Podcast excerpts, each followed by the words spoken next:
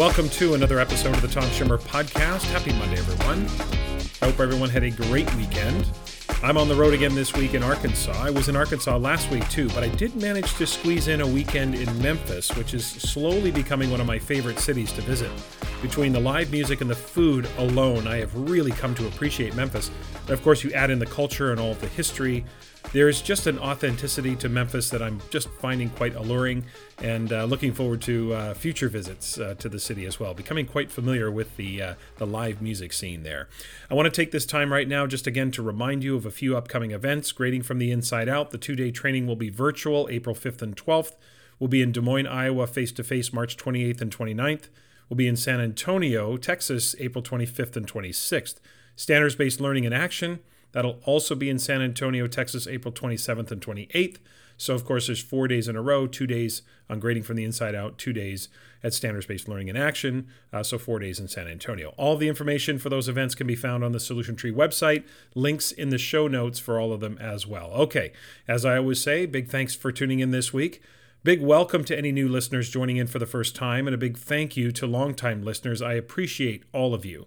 This week, my guest is Tom Murray. Tom serves as the Director of Innovation for Future Ready Schools. So, of course, we talk all about what being future ready means for our students. And in Assessment Corner this week, I'm going to finish my exploration of what it means to be trauma informed with our assessment practices. And specifically, I'm going to talk about a bit of an epiphany I've had as I thought through how assessment and grading play out in our classrooms, and certainly when it comes to being trauma informed. So, that's today's plan. Let's get to it.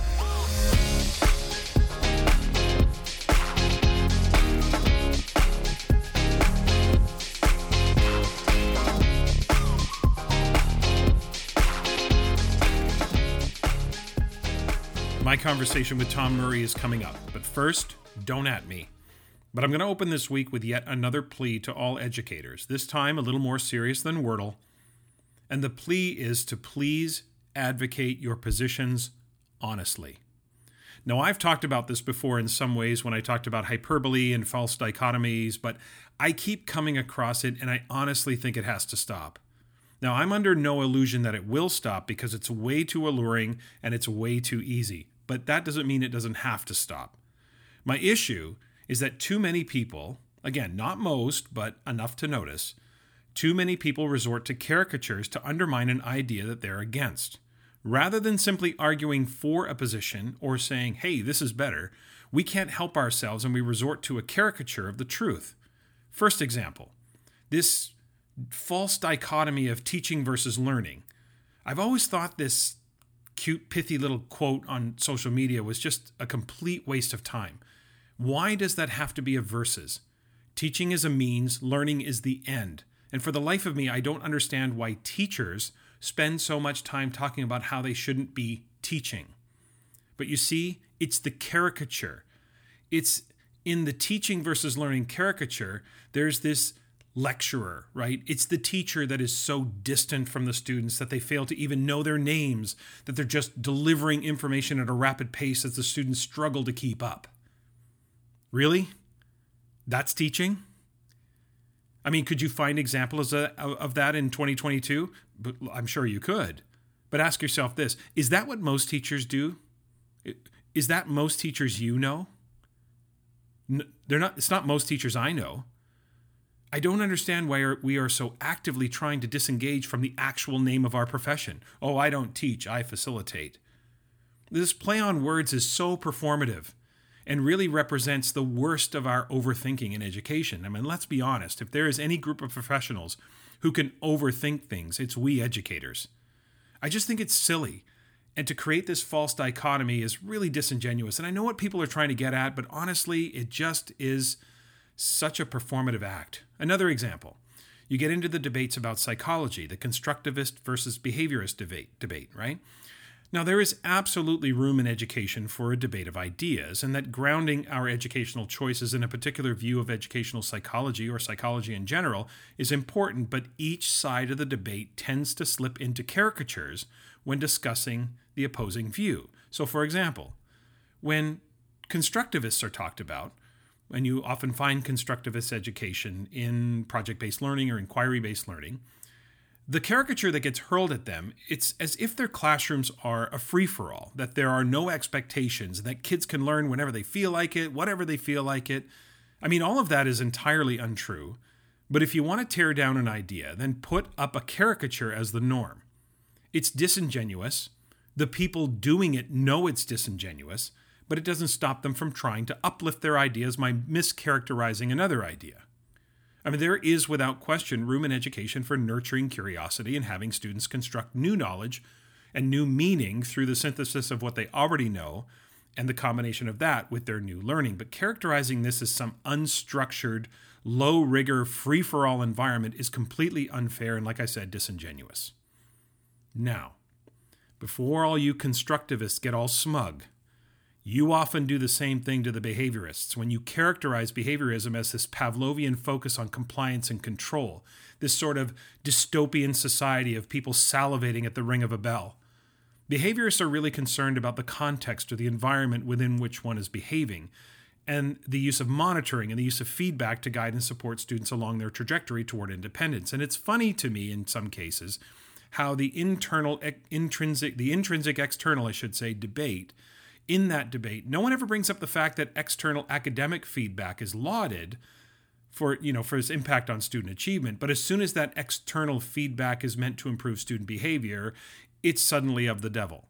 If intrinsic is negatively impacted by extrinsic then why are we okay with extrinsic feedback academically or even at times extrinsic consequences for antisocial behavior or code of conduct violations wouldn't an out of school suspension, for example, be to the detriment of a student's intrinsic motivation to act pro socially?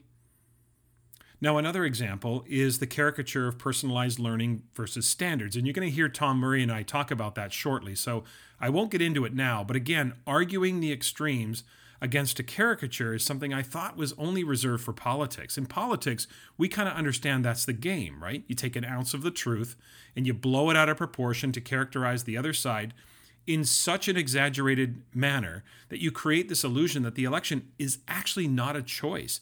You have no choice but to vote for us because those on the other side are, and then you fill in the blank, right? Those on the other side are racist or fascist or radical or socialists or all of the above or whatever the case might be.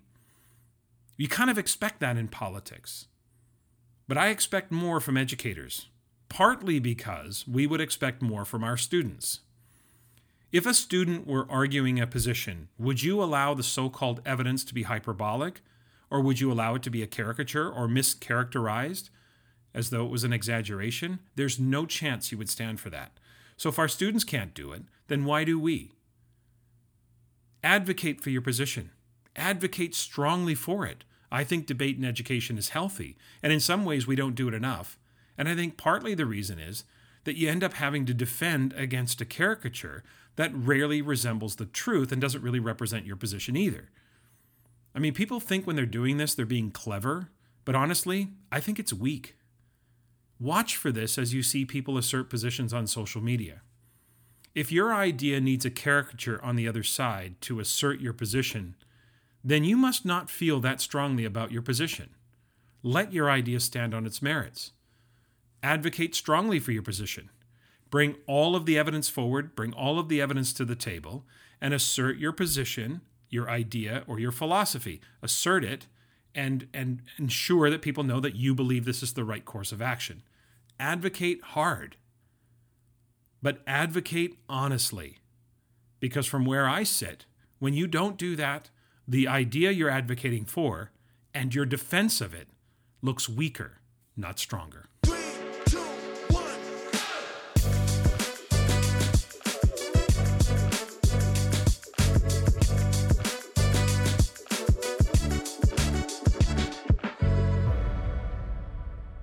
Joining me this week is Tom Murray. Tom serves as the Director of Innovation for Future Ready Schools, which is a project of the All4Ed group.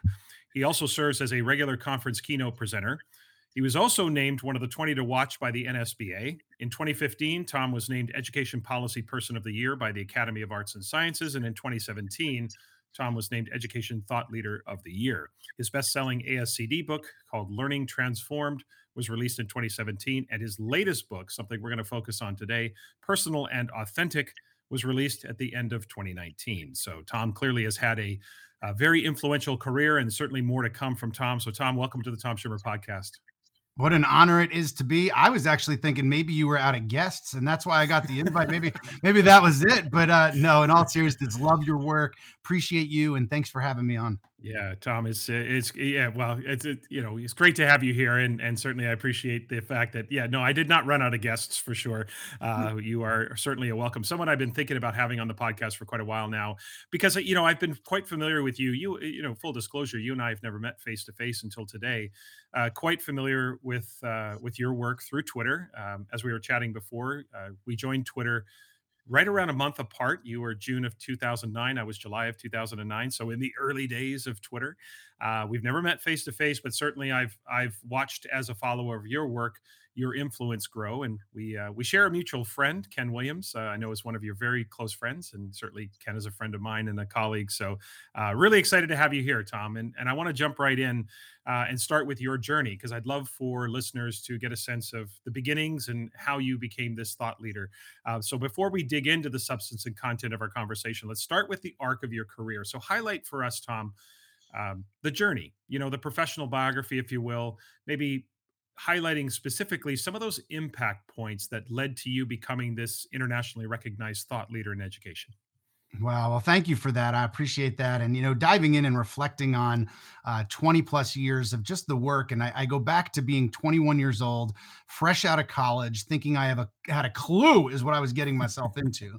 You know, I actually I went to uh, to Muhlenberg College in Allentown, Pennsylvania, and I started pre med. I thought I wanted to be a pediatrician. I'd always loved working with kids. You know, growing up in high school, I had done a lot of summer camps, liked being around children, recognized the innocence, recognized the impact. Went to college being pre med, thinking that's what I wanted to do. I did it for a year, loved it, did pretty well, but there was a part of me that always said, I don't want to just see kids when they're sick. I want to really make an impact. So I switched over to education. I start my career uh, suburban school outside of Philadelphia as a fourth grade teacher, 21 years old again. That door closes on that first day. And I can remember the thought being like, oh my gosh, like uh where's my cooperating teacher? This is really the show now. What am i going to do? And here's the thing tom you know i would love to tell you how that first year was great and things went well and i've just got better as a teacher and things progressed and in retrospect, there has been such significant impacts from other people throughout my career that have helped me really guide me to where the work that I'm doing today. My first year teaching, I tell the full story in Personal and Authentic in chapter one, fundamentally changed who I was, not just as an educator, but myself as a person. I share the loss of a mentor, somebody that uh, loved me enough to kind of whack me upside the head when my mindset was off. When, as that first year teacher, I started to use a lot more words like me, my, and I, as, a, as opposed to we, our, and they, that loved me enough to call me out man to man.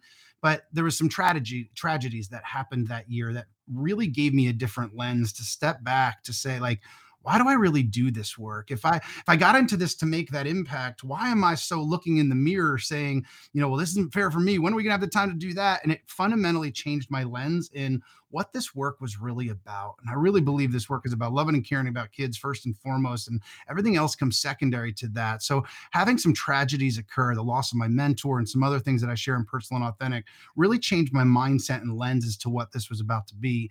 You know, I love teaching, and I, there I was as an elementary teacher early on. I also had this love, this passion for technology. Now I laugh when I think about it because going back to the early 2000s, I'm talking like this was like the era of the Palm Pilots. And by the way, I was I was was one to one in my classroom 20 some odd years ago, Palm Pilots, right? And yeah. so we think about some of these tools and some of those pieces, but I enjoyed doing that. So I actually went to middle school and I taught sixth, seventh, and eighth grade, got to do some things around technology, really enjoyed that.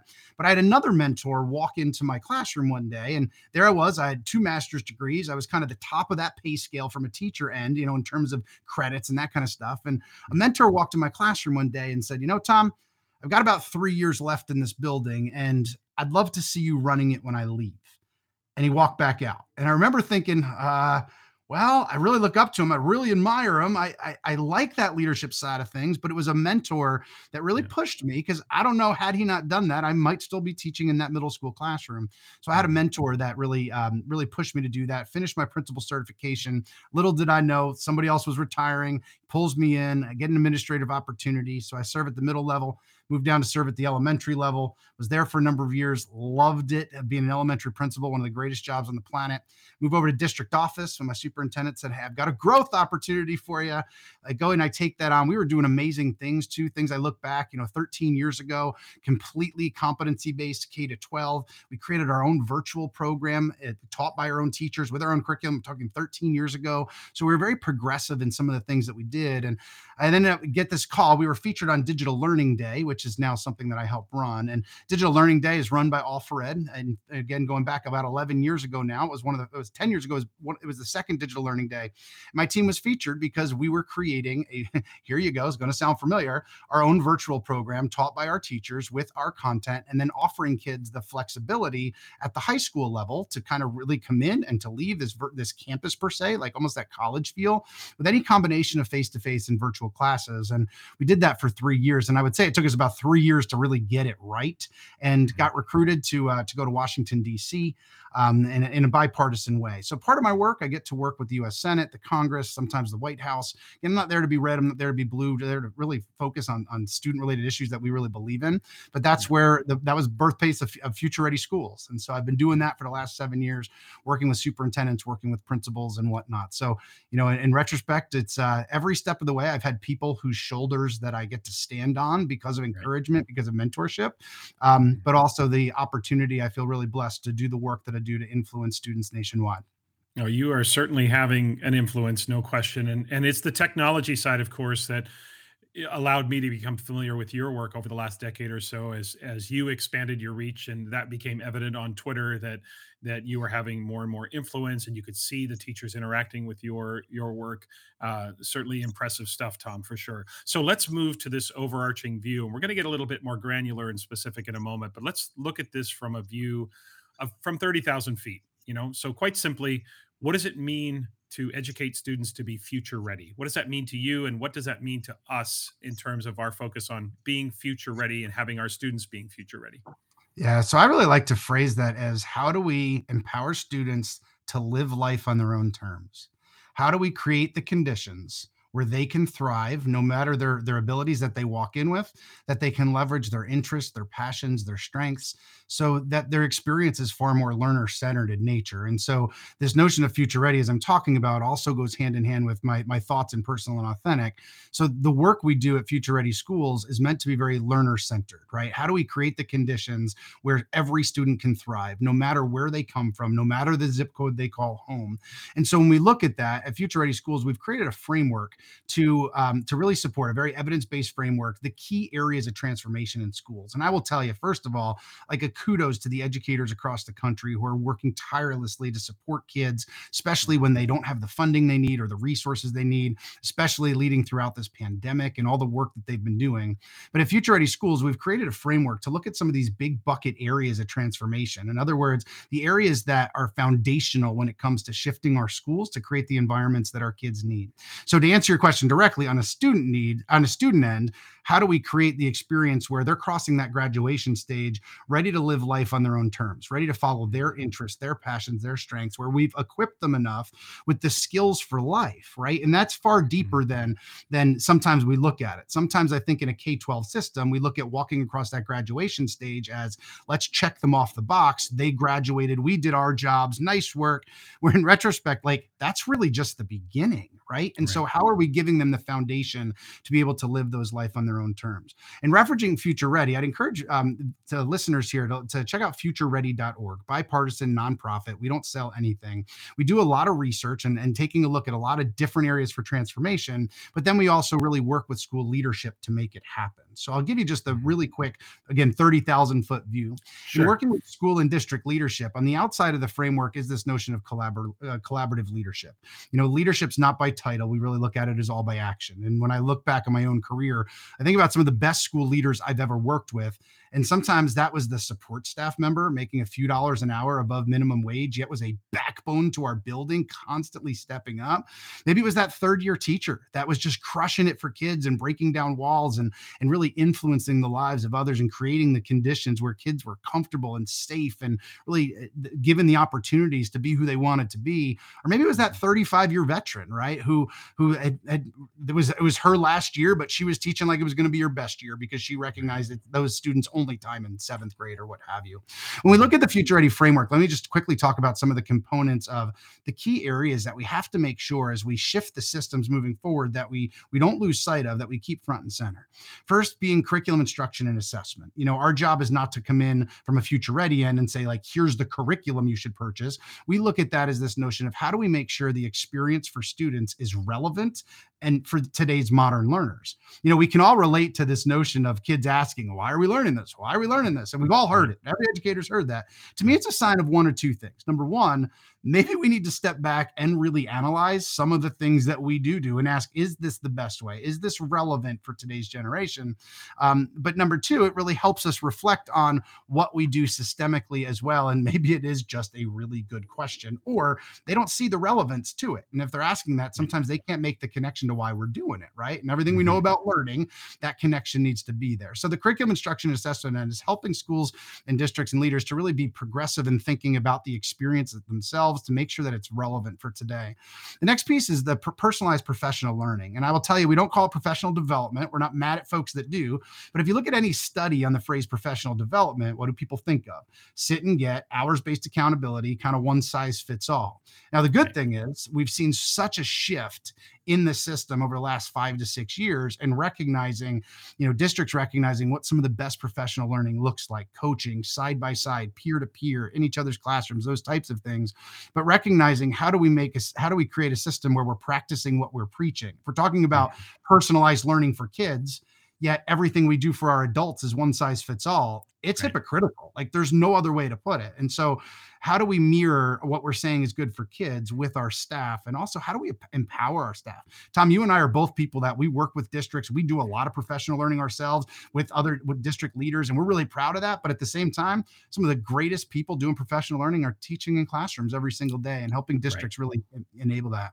Third piece is around budget and resources and taking a look at sustainability. Um, could go on and on about that one. Here in the united states we've got um, this the, the the funding that's come from the federal government around around covid COVID, and we're going to see a fiscal cliff in a couple years if we're not careful. And so we want to take a look at how do we maximize funds, recognizing every dollar we spend comes out of somebody's pocket somewhere. So sustainability is really a key there. Just to touch on the other ones very quickly, community partnerships. Mm-hmm. How do we connect with our businesses, places of worship, and recognize mm-hmm. when we say our kids, it's our community's kids, and how do we right. connect? We see a lot of great things happening at high schools with pathways and where they're leaving high school, graduating sometimes with an associate degree or certificate to be able to do things things in the world of work that they're interested in. Lots of great stuff happening there. Um, data and privacy. I had the opportunity to testify in front of Congress a couple years ago in that area, and we talk about it from a future ready end. Privacy is a non-negotiable. How do we make sure that the information that we have and that we're collecting, we're doing what we need to do in that area?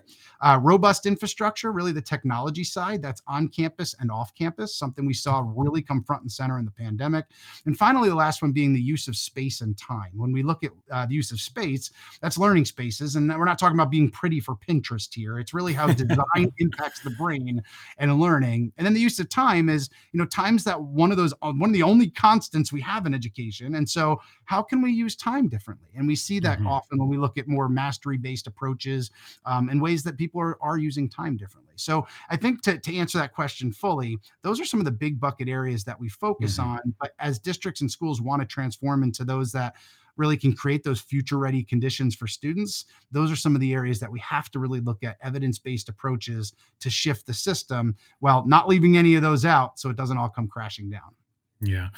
You know, there there it's such a thorough framework and I and I really appreciated what I what I really appreciated about the framework was that focus on budget allocation and financial decisions because as we know, the the financial decisions we make the budget allocations we make actually express our values and what matters to us and where we where we put our money where our mouths are. And and when we do that we really can back up the assertions we're trying to make about having our students be future ready the use of space the idea of the infrastructure. I think we're going to touch on that a little bit more uh, later on about the infrastructure and some things that happened during the pandemic. But you make me think about this idea of being a citizen, being ready for citizenship, and how can they be a future ready, productive citizen in our society. And I want to unpack this notion a little bit uh, with you because I think it creates a bit of a dilemma at times for public school systems. And and this is where I want to go. Like, where is the line between a personalized education system and what society as a whole wants or desires from a public school system? So here's what I mean by this you know the public um, being a you know in society a public publicly funded school system has at least some say in what the collective outcomes of a public education system would be. You know if public education is supposed to be the great equalizer then we have to make sure it is that. Now you assert that our job is to ensure that each student graduates from high school with the agency the passion and the skills to be a productive compassionate and responsible citizen. But my question would be who defines what a responsible citizen is? Is it up to the individual to decide that? Is it up to the teacher? Is it up to the school? Is it up to the state or the province that funds the system? Where is the line between the individual's desires and passions and what is in the best interest of the greater good in society? So, who gets to make that decision or how is that decision made? Wow. So first of all, I mean, what a question. Second of all, do we have a half a day for this podcast to really dive into?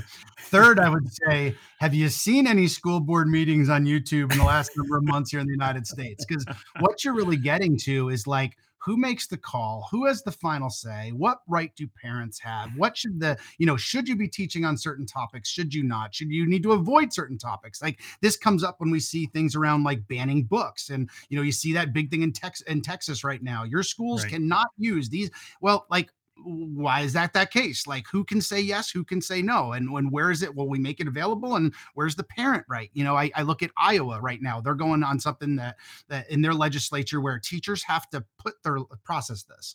Lesson plans and materials online a year in advance. Like by the way what does current events look like for that section when you do that yeah. right? Like so many facets to that and it really is about control and who gets that control and you see mm-hmm. that playing out you know the the whole crt conversation at school board meetings right, like yes right. you're teaching it no we're not right so number one what you're asking is really around this hot button issue of who has that final say who has control and i think there's multiple ways to look at it you know at the states we're very local control based and so what you were mm-hmm. saying i agree with where people do have a say because at, at, at, its at its foundation you vote for school board members school board members now they really aren't there to choose the curriculum when you look at why no. school boards are there they're hiring the superintendent they're setting policy and setting budgets now watching them overarch into curricular areas has been fascinating in the last number of years because there are mm-hmm. folks to be honest that are saying i want to say now i'm on the board i'm going to have a say so i'm going to dictate the type of grading system that we can have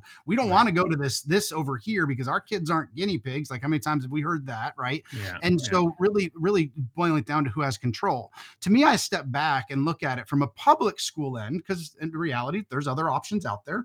You know, I'm a person of faith, and if I wanted it to be the main driving force in everything for my students, it's a big or my my students, my own children, it's a big part of their lives. But personally, I choose to send them to public school. Now, there's mm-hmm. areas if I wanted to go down a particular path that wasn't necessarily appropriate for, for public school, like I would have that option as a parent to send them elsewhere. And so part of it is this wrestling between where's the parent say, where's the community say.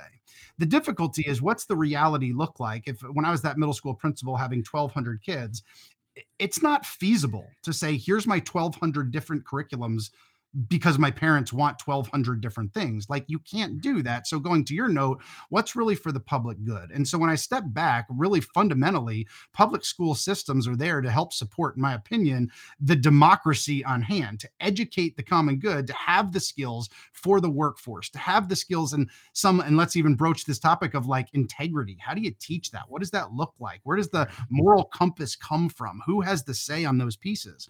And so for me i think part of it really needs to be this notion of here's what we're doing for our community because it's what we believe in. Now, I think there's some variance there. I was recording something the other day with a, a superintendent of a very rural uh, district in California. They have a very agrarian, uh, like everything they have there is people working in fields, lots of workers that are coming in. It's a it's a very high need population that they work the field, but they're going to create some environments that give kids some skills to be able to thrive in their environment. Where if I'm in Center City, Philadelphia, that program, those things there might not be so relevant. And so, on one hand, we want some of that control to say, here's what's going to be best for our community.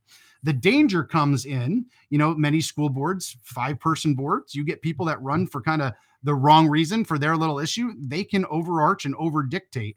The working with a lot of superintendents, one of the struggles is superintendents can be, again, the, the um, when we look at this notion of being superintendents, they really, they in one night, one vote, they can be out. And so as they push right. and transform and push to move, they're they've got this constant battle of if they're not bringing their board with them, they can only move so far and do so much. So to mm-hmm. answer your question, it's going to really depend on that local control area, at least the way it's structured in the United States. And so, you know, I think on one hand, I encourage parents, I encourage students to use their voice to share things. So mm-hmm. it really is upon the district to seek parent feedback. When you're looking at a new math program, whatever it might be, you need to engage the community because it's their students. And I think the due diligence is to hear the voices, hear the conversations, hear the arguments on all side of things.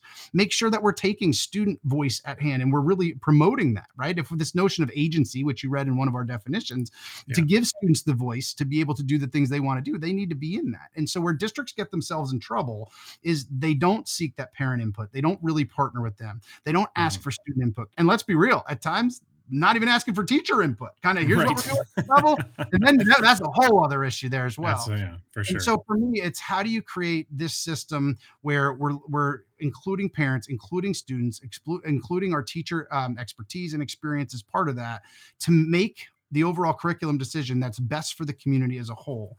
Now, that's going to rest with the administration there with, mm-hmm. with passage for budget ends because a school board can say no. A school board can say we're not spending, you know, two hundred thousand dollars on that new curriculum. They they're gonna have that choice. They can be that roadblock if they don't believe in it. But there also needs to be some checks and balances, and whether right. that's with the school board, whether that's with you know, because if the, the, the, we can look at it with best intent, saying, well, yeah, we want them making those decisions, and that's all well and good, and we do. But let's mm-hmm. face it, if we have somebody that's got the wrong mindset in a position to say, hey, we're going to do things that aren't good for kids, there also needs to be some voice in communities, in our students, from our teachers to say, hey, we don't believe in that. That's not part of our core values. So right. I love your question because it's so complex, it's so deep in nature, it's so relevant for the world that we're living in, whereas mm-hmm. people really wrestle with that control. In the mm-hmm. best places that I see it happening, here's what I see. I see superintendents and principals that are community builders. And you recognize when you're making decisions, you're very rarely going to have 100% of your people on board, right? Especially if right. there's a shift, especially if there's a change, because we're asking people to do things differently. So, in mm-hmm. places where we see superintendents and we see principals, principals being community builders, leveraging the expertise of teachers and the educators, leveraging student voice in the process, engaging our businesses, going back to that community partnerships gear of the, of the framework, building this community building collaboration to say, here's what we want for our students. Let me give you one example.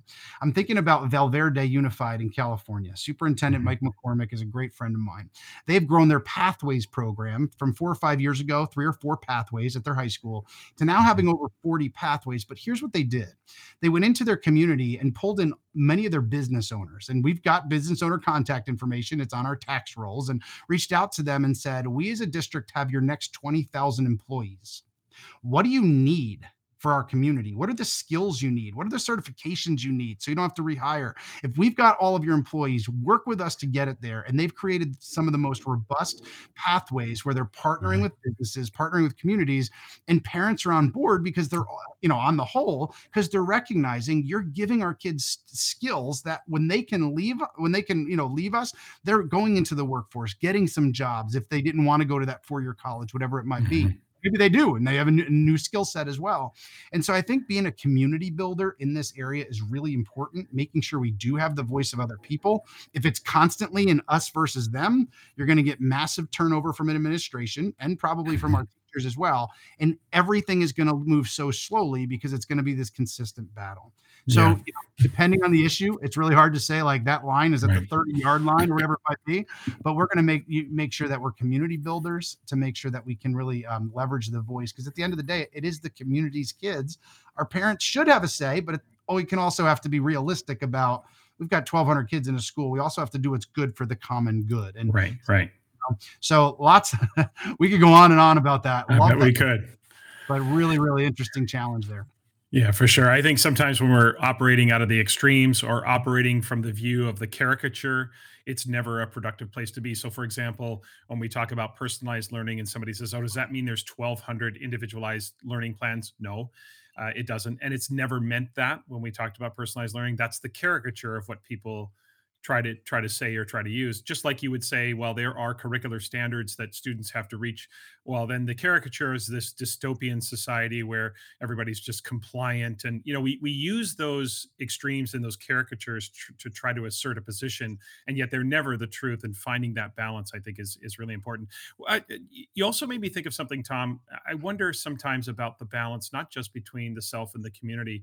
I wonder about the balance between the future and now what I mean by that is, can we, or, or how do we avoid being too future focused that the school loses sight of who's in front of me today?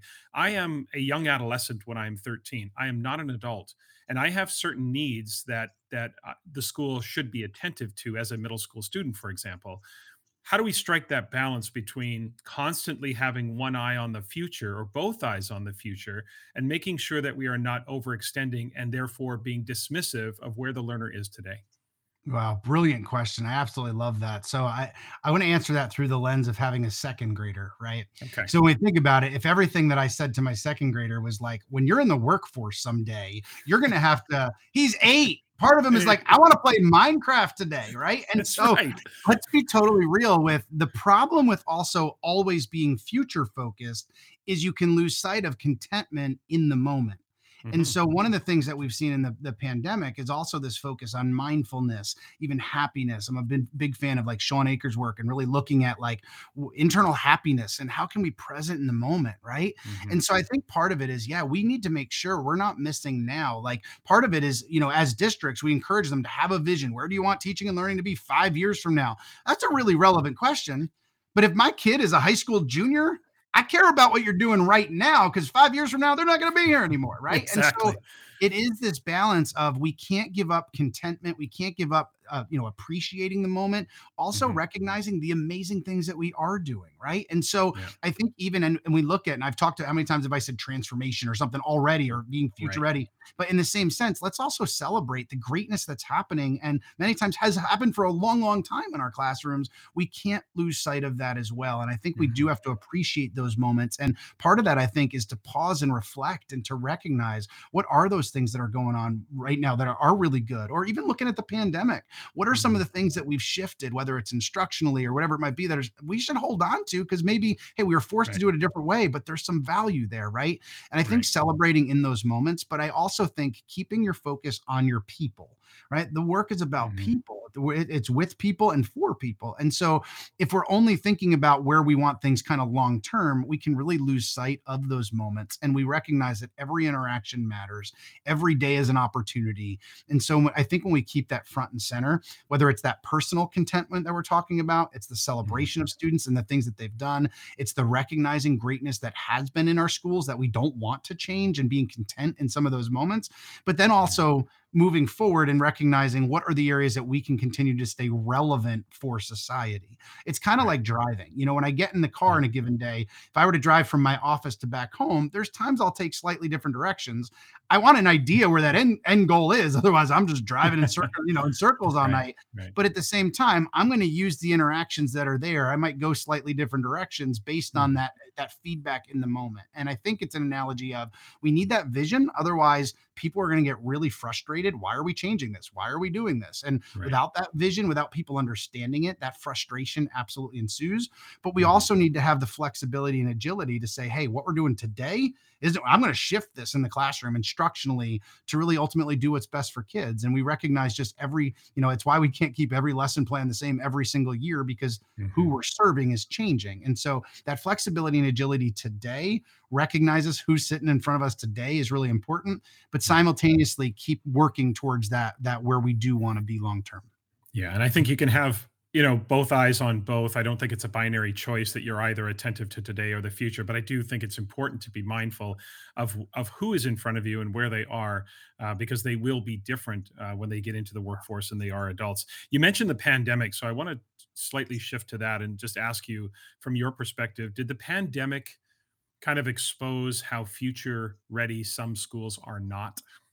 Yeah, 100%. Absolutely. And it's been really interesting to work with superintendents, you know, for a good Yeah. 7 years pre-pandemic. So let me give you an example and it's a front and center for all of us here around home access. You know, Future Ready is an equity focused organization and when we look at it, we've been talking about students that haven't had home access at every workshop, every institute, virtually every session that we've done. And when we look at it, there's been a number of districts that over time have said, yeah, when statistics pre-pandemic in the United States were showing us about 70% of our teachers were asking kids to do something digital outside of school.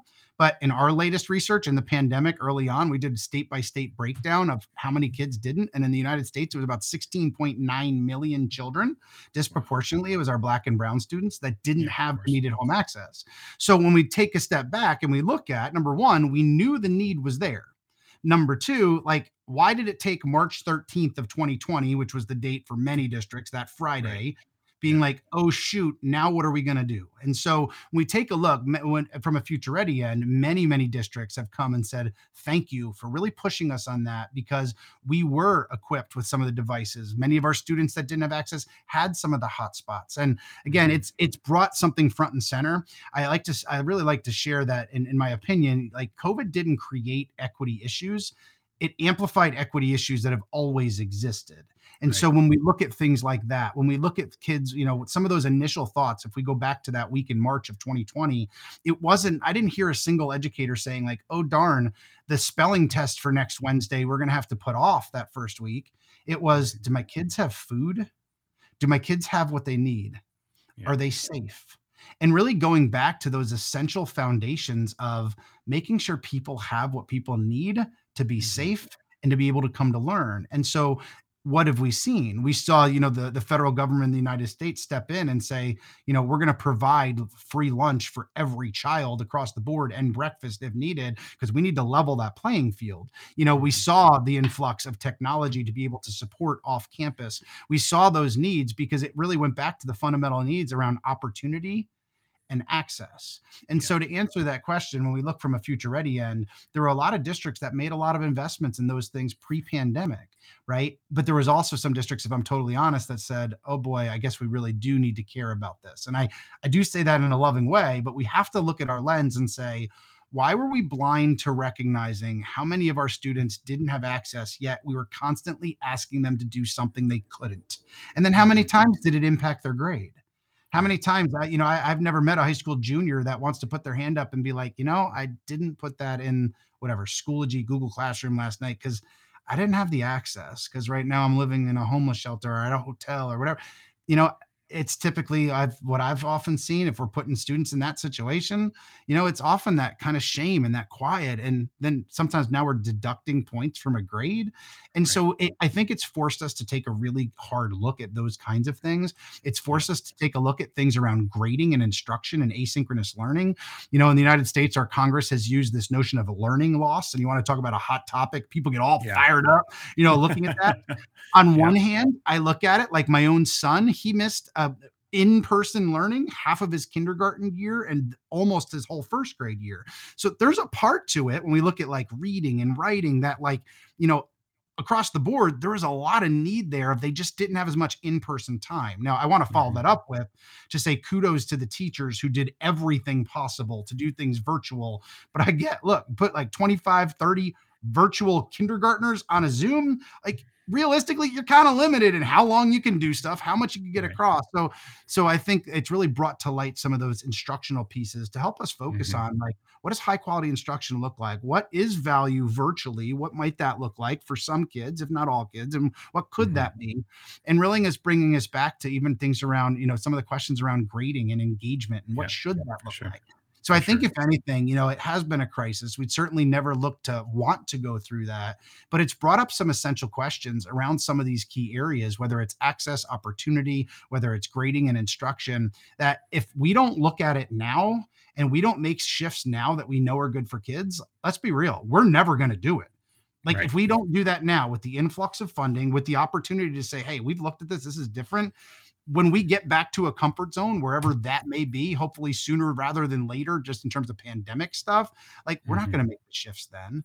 And Right. so we do see a lot of districts making those shifts in those different areas. But yeah, going back to, I think districts that were heavily involved in Future Ready, we were talking about a lot of this stuff, and bam, the Mhm. pandemic hit. Fortunately, a lot of them had gotten ahead of it. A lot of it districts had, Right. but the reality was it slapped us in the face a little bit to say, hey, we weren't prepared for a number of places. And they need to face that realization and now actually do something about it. Yeah, for sure. You you know, from an infrastructure perspective, uh, a lot of districts were caught, and I think that the the past practice had been let's wait until we find out whether or not someone doesn't have access or a family is struggling with that. And I think the lesson out of that is that we have to go get that information. Yep. We have to we have to find it out because, as you say, they're not going to volunteer that information out of embarrassment or you know they don't want to they don't want to put themselves in that vulnerable position. And then I think you're also spot on with the idea of pedagogically, assessment wise, instruction wise there were a lot of conversations that got put off that that the pandemic kind of pulled back the curtain and said you need to talk about these things and because what was happening was so many kids were being given assignments or things that were easy to copy. They were you know sort of recalled. Now look you got to give it to teachers. In those first few months the pandemic everyone was kind of in shock and awe. So you know those early stages i think everybody can be forgiven but as the dust settled a little bit on the routine of remote learning i think a lot of conversations were really important. And i also have to hand it to districts because a lot of districts even though they got caught with the situation around infrastructure and students not having access so many of them stepped up and really made sure that access to internet et cetera high speed internet was available to them. So i think that while the, this is not i don't think you're intending it this way either that this is not meant to be a criticism of, of educators or the systems. It's just meant to say these conversations that began as a result of this this pandemic we have to continue having those conversations and continue to refine uh, the, where we are and all of that. So i want to finish up here by talking about relationships because i know that uh, you talk a lot and, and everyone in education talks about this is another one of those things where we all know relationships matter. Um, you know we teach human beings we don't teach widgets so we know these are people and they have emotions and we develop relationships. And yet when you when you ask the question you know build relationships or what does that look like that could that could take on many different forms for people right? Some some for some people it's about never hurting their feelings or some people it's a it's in about tough love or whatever it is. So from your perspective tom what does an authentic sort of real relationship look like between a teacher and a student Yeah, I love that question. So, so to back it up a little bit, I, I shared earlier how I really believe our work is about loving and caring about kids, and everything else is secondary to Mhm. that. It is one of the things we have going for us in public education is that law mandates they show up. Right. So to process, like if it didn't, would they still come? And so in many, many places, I would say the answer is absolutely, right? And why Mhm. is that? I would like to go on record and say, like, I don't think it's because standard 1.2.4b is really exciting that day.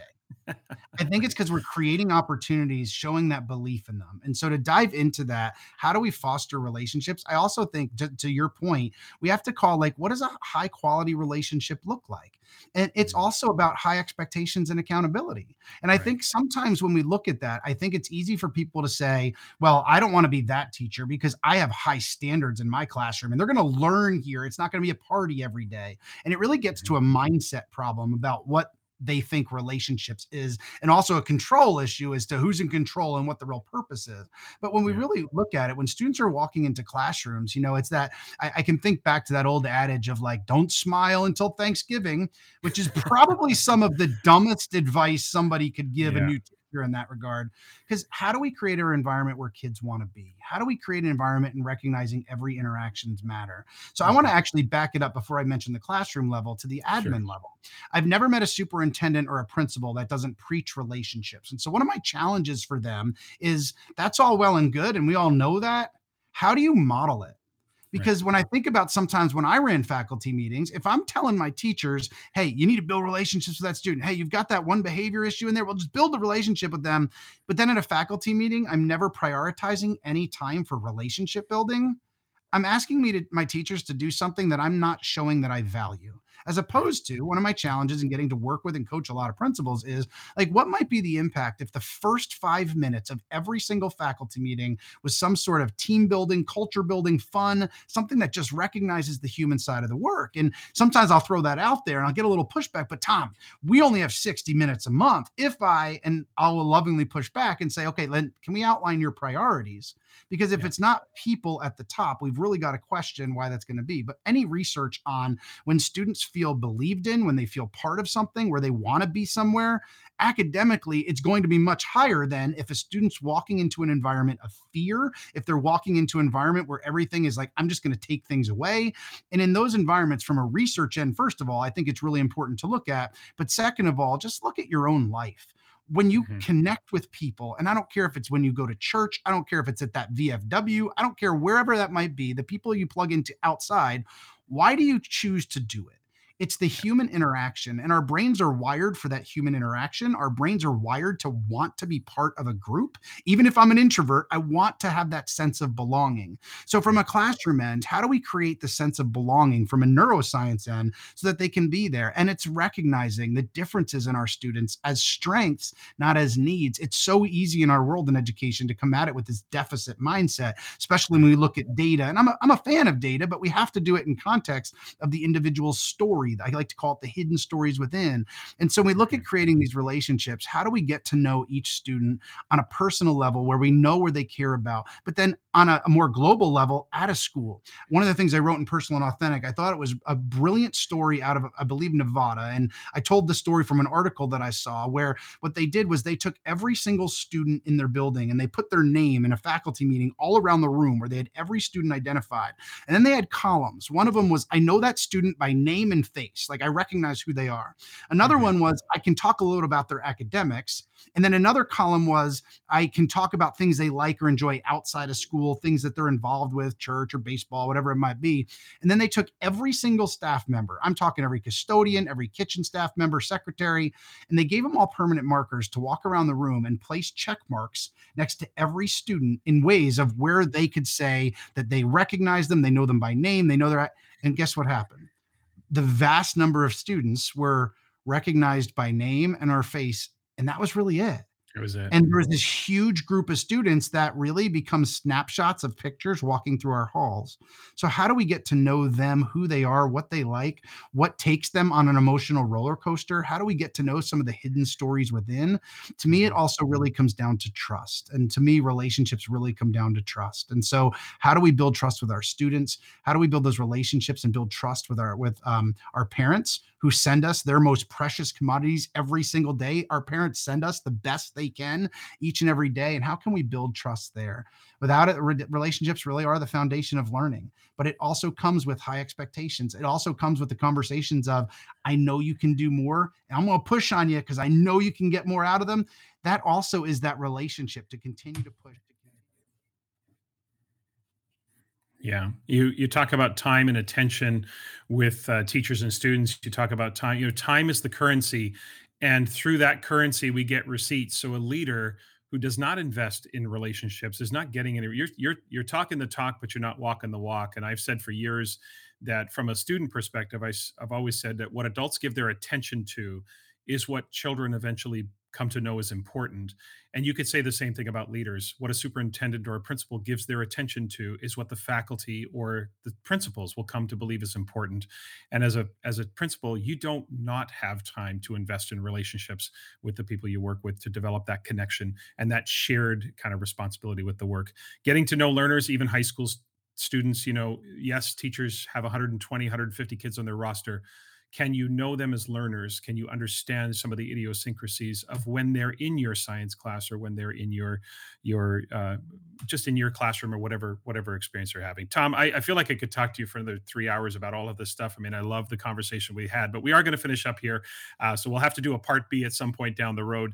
Uh, two questions left as we finish up and these are questions i ask everyone who comes on the podcast. Uh, and here's the first one and you can take both of these questions in any direction you'd like to but the first one is this educationally speaking, and I kind of think I know where you're going to go with this, but educationally speaking, what keeps you up at night?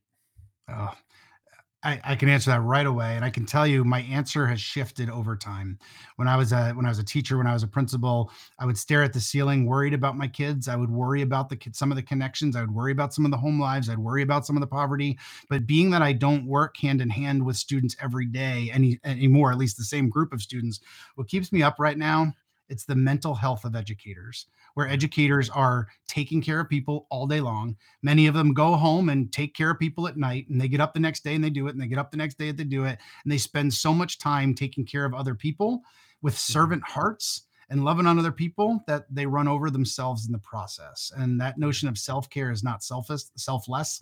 And so, what keeps me up at night is the mental health of educators. And I do worry about that. Yeah, we are constantly uh, giving to others. Uh, listeners, you might recall from October, my conversation with Tina Boogren, same thing. Nurses and teachers are the caregivers, as she puts it. And the research indicates that we often put ourselves last and, and we have to find a balance because it is about the students but it's also about our mental well-being and our physical health as well so that we're there for our students and, and are able to to fully support them that way okay last question uh, i really do appreciate that answer tom uh, last question as we finish up and this is more of a personal question than it is a professional question but uh, the two will blend of course but it's a question about success. And if a random person stopped you on the street and asked you, What's your definition of success? How would you answer them? To be a little bit better tomorrow than I was today. Just the notion of continuous growth, continuous improvement, recognizing that everybody's point A is different. So getting to mm-hmm. point B is going to look different, but just being a little bit better tomorrow than I was today. Yeah, I think uh, you know what a, you know on the micro level. Just instead of thinking about this grandiose definition of success, just can I be better than I was yesterday? Can I be better tomorrow? It's often a, an adage that a lot of athletes take, right? Just getting better each day. Just what can I be a little bit better at? So I love that, uh, listeners. Uh, there are no shortage of ways that you can connect with Tom. Tom, of course, as I've mentioned, is on Twitter. The handle is at Thomas C Murray. Uh, Instagram, Thomas C Murray Edu. Uh, you'll find Tom on Facebook. That again is at Thomas C. Murray EDU on Facebook, LinkedIn, uh, YouTube, Thomas C. Murray, uh, at Thomas C. Murray on LinkedIn. You get the, the notion and the pattern here. Just search Thomas C. Murray and you'll find Tom in all of these different uh, uh, places, as well as the Thomas C. Murray website. That's www.thomascmurray.com. Also, the Future Ready website. I'll have links for all of these in the show notes, listeners, uh, as you uh, if you want to connect with Tom on multiple places, and and uh, also on the website. There's lots of opportunities to connect with Tom. Should you want Tom to come and speak to principals or speak to your district or work with teachers, uh, lots of opportunity to do that. Tom, it was great to meet you. Uh, I certainly uh, was a very insightful conversation. I really appreciated the conversation with you today. Thanks for doing this, man. I appreciate Absolutely. it. Absolutely. Thank you for the opportunity. Glad to be here. This podcast is a proud member of the Teach Better Podcast Network. Better today, better tomorrow, and the podcast to get you there. You can find out more at teachbetter.com slash podcasts. Now let's get back to the episode. In Assessment Corner this week, I want to finish up my exploration of trauma informed assessment practices by talking about strategies, but I think my epiphany this week is that there is not some secret drawer of assessment strategies that are trauma informed. Rather, we have so many strategies that many of you already use, and I think you can actually draw a straight line between certain practices and how they support students who've experienced trauma. And again, to be clear, I'm not pretending to be an expert on trauma, nor do I feel I have the depth and breadth to speak authoritatively about all that it means to be trauma informed. This is my current learning, and this is a bit of a think aloud, as I've said, and I'm committed to continuing to do more learning about this. Now, at the micro level, any practice that actively seeks to keep students in the calm or alert states, thereby avoiding alarm or fear, is trauma informed. So, from an assessment and grading perspective, I think it's as simple as asking what makes students alarmed or fearful of assessment, and what can we do to avoid triggering alarm or fear in any of our students. Remember, The alarm state is characterized by resistance, and their adaptive strategy in that state is to freeze. Fear is characterized by defiance, and their adaptive strategy typically is flight. So, if we can avoid any and all of that with our assessment practices, our grading practices, we will keep kids in the calm or alert state. Now, what's one thing that causes alarm or fear in students when it comes to assessment and grading? Uncertainty. When anything in our assessment practices feels uncertain, the students are likely to feel alarmed or fearful. Remember, the state of alert just means that we are thinking outside of ourselves and we'll seek information from the flock, so to speak, to find out if we're making sense of the environment. Most people spend most days moving between the calm and alert states. But when alarm and fear occur, the level of cognition for students is emotional and reactive. I think the point is that any of our assessment practices have the potential to trigger reactions in all of our students. It's just that students who have experienced trauma are more likely to react at a greater level of intensity and for a longer duration. So, what are some of those strategies? Well, obviously, formative assessment, right? If everything students do leaves a mark in the gradebook, especially in the era of open gradebooks, you could prematurely trigger responses. Even though we've said there are opportunities to grow, it might be too late. The home response, as a result of poor initial results, etc., the home results that students fear may have already taken place after the growth occurs, but those initial stumbles, which are inevitable, are in the gradebook and they're probably better served away from the gradebook to allow for the messiness of learning if in fact that that can be a trigger uh, for both the students and for families for example i think clear learning goals and clear success criteria. We always talk about that but the straight line to being trauma informed is that the idea of when those things are invisible, if we're not clear on what the learning goals are, if we haven't been clear on what success criteria looks like, or even if they're opaque, it's problematic because that level of uncertainty can really again trigger kind of an emotional reaction. I don't know where we're going. I don't know how successful i will be and what will the reaction be at home? What will my reaction you know what what, what is all about to happen to me? We also think about how students are being assessed. Now you know back in the day there used to be an atmosphere of secrecy around assessment around the format of a test or the content of an assessment. It was almost assessment as trickery and i know that was my mindset back in the early 1990s I don't I don't think we see a lot of that now, but it does still exist in some places. Not knowing how I'm going to be assessed can raise anxiety. It would raise anxiety in adults, never mind students. And if my anxiety is raised, it is more likely to trigger a different state that will again trigger a different reaction. If I've experienced trauma, that reaction is likely to be accelerated and magnified. I also think uncertainty around grading uncertainty here can be a can be hugely problematic because grades can be a source even tangentially but even directly they can be a source of the trauma students potentially experience at home or from others right? Either it's the ridicule that they experience from their peers or it's maybe something more severe that happens at home but low grades can trigger trigger a parental reaction. So the uncertainty surrounding grading can be an antecedent for the flight behavior right? It's better no grade than a low grade now, another aspect of assessment that can be problematic is the lack of control. You know, I'm not suggesting students have complete control over their educational experience, especially the assessments that are required to demonstrate proficiency over the standards. What I am suggesting, though, is that students have the opportunity to have as much control as possible in their assessment situations so they feel they can guide the outcome. Now, in many ways, the lack of control is what led to the trauma experience in the first place. The trauma was almost always done to the child or to the teen, and that lack of control is often what triggers a response. At least, this is what I'm hypothesizing. I can see sort of a lack of control being something that triggers a fear or flight state. If I'm not in control of my environment, if I'm not in control of what's happening to me, then I'm out of here right? So, what gives students a sense of control? Well, self assessment. And you, you can see a Venn diagram between all of these different strategies that I'm mentioning here, but self assessment, right? Being able to recognize where I am in my learning, having clarity around the learning goal, uh, takes away the uncertainty, and then having some control is that I have some a- agency in determining my next steps. And speaking of agency, another thing that gives students control is the opportunity to explore their own curiosity and their own passions.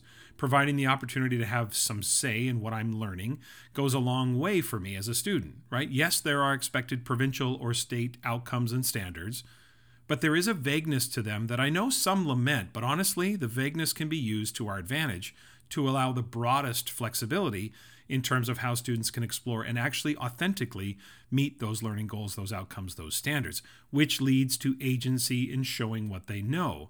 For us, we have to think about as teachers providing the greatest breadth of what is acceptable as evidence of learning. Now, that doesn't mean we give anything away. You know, that doesn't reach the appropriate cognitive rigor of the standards or the outcomes. What it does mean, though, is that we have a broad scope of what it means to meet the expectation and allow for multiple versions of proficiency wherever that is possible.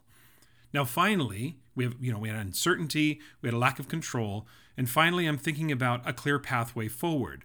Of course, again, there is some overlap with uncertainty and other aspects that I talked about, the lack of control, but I think knowing the pathway forward gives a little predictability to students. And this, I think, comes loud and clear through the practice of reassessment. When I know that it's not just a one shot deal, that there's a chance to keep learning, that it's never final. The pathway forward is more learning. Uh, look, it may be rigorous, but we'll get you there. When students know that, then there can be a clarity around how they can move forward. You know, nothing will initiate more fear than an assessment being just a one shot opportunity. Now, where that might not be possible to do that continual learning because as students get older, sometimes there's a case to be made for limitations on reassessment or some demonstrations of learning are really challenging to duplicate. I know, you know, talk about labs or shop classes or things like that. Then I think being mindful of the fact that reassessment can be difficult, we need to spend a disproportionate amount of time preparing them. So maybe even over prepare them, right? Especially early in the school year where there is a small window of opportunity for things to be different. The first glimpse that students have that they are not lathering, rinsing, and repeating last year's results can give them that little bit of hope and that efficacy that Cassie, Nicole, and I often talk about when it comes to assessment.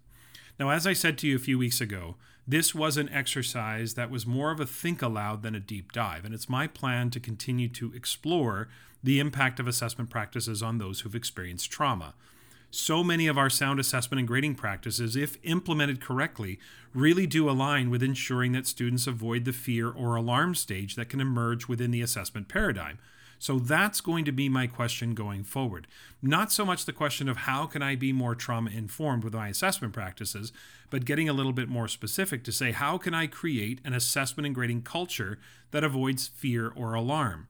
We want calmness you know, alert sometimes, but that calm alert stage is where students can think from their cortex, they are reflective, and they are creative. And I'm sure there are more specific, more granular practices that align with being more trauma informed. And if you have other ideas or you have some specifics and maybe you're more of an expert on trauma than I am, certainly I've just began to scratch the surface of my own learning about what it means to be trauma informed. I'd love to hear from you either through email or social media or something like that.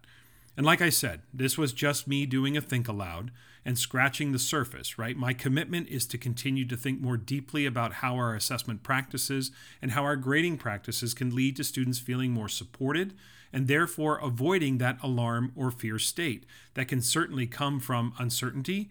Alarm and fear can come from that lack of control, and alarm and fear can come from an unclear pathway going forward.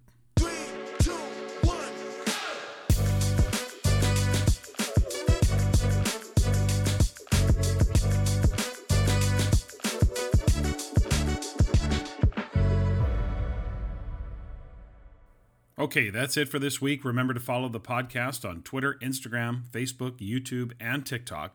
You can also email the podcast, tomschimmerpod at gmail.com. And a reminder to check the show notes for the links for the upcoming Grading from the Inside Out and Standards Based Learning and Action trainings coming this spring. Next week, my guest will be my friend Tim Cavey. Tim is a middle school vice principal and the host of the Teachers on Fire podcast. So we're going to dig into a number of different topics with Tim. So please subscribe, rate, and review the podcast, especially on Apple Podcasts, but anywhere you can leave a rating and a review would be greatly appreciated.